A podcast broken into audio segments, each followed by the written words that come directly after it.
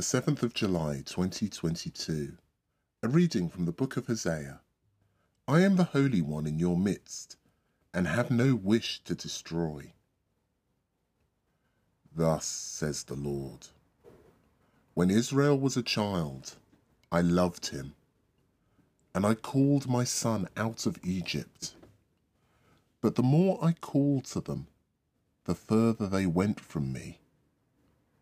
They have offered sacrifice to the Baals, and set their offerings smoking before the idols.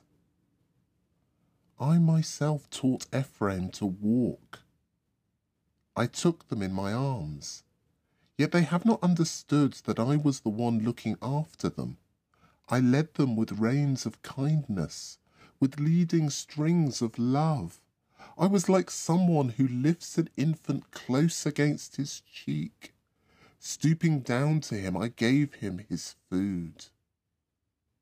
Ephraim, how could I part with you? Israel, how could I give you up? How could I treat you like Admah, or deal with you like Zeboim? My heart recoils from it. My whole being trembles at the thought. I will not give rein to my fierce anger. I will not destroy Ephraim again.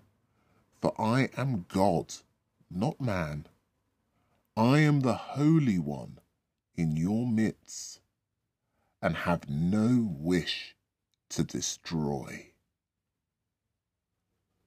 The word of the Lord.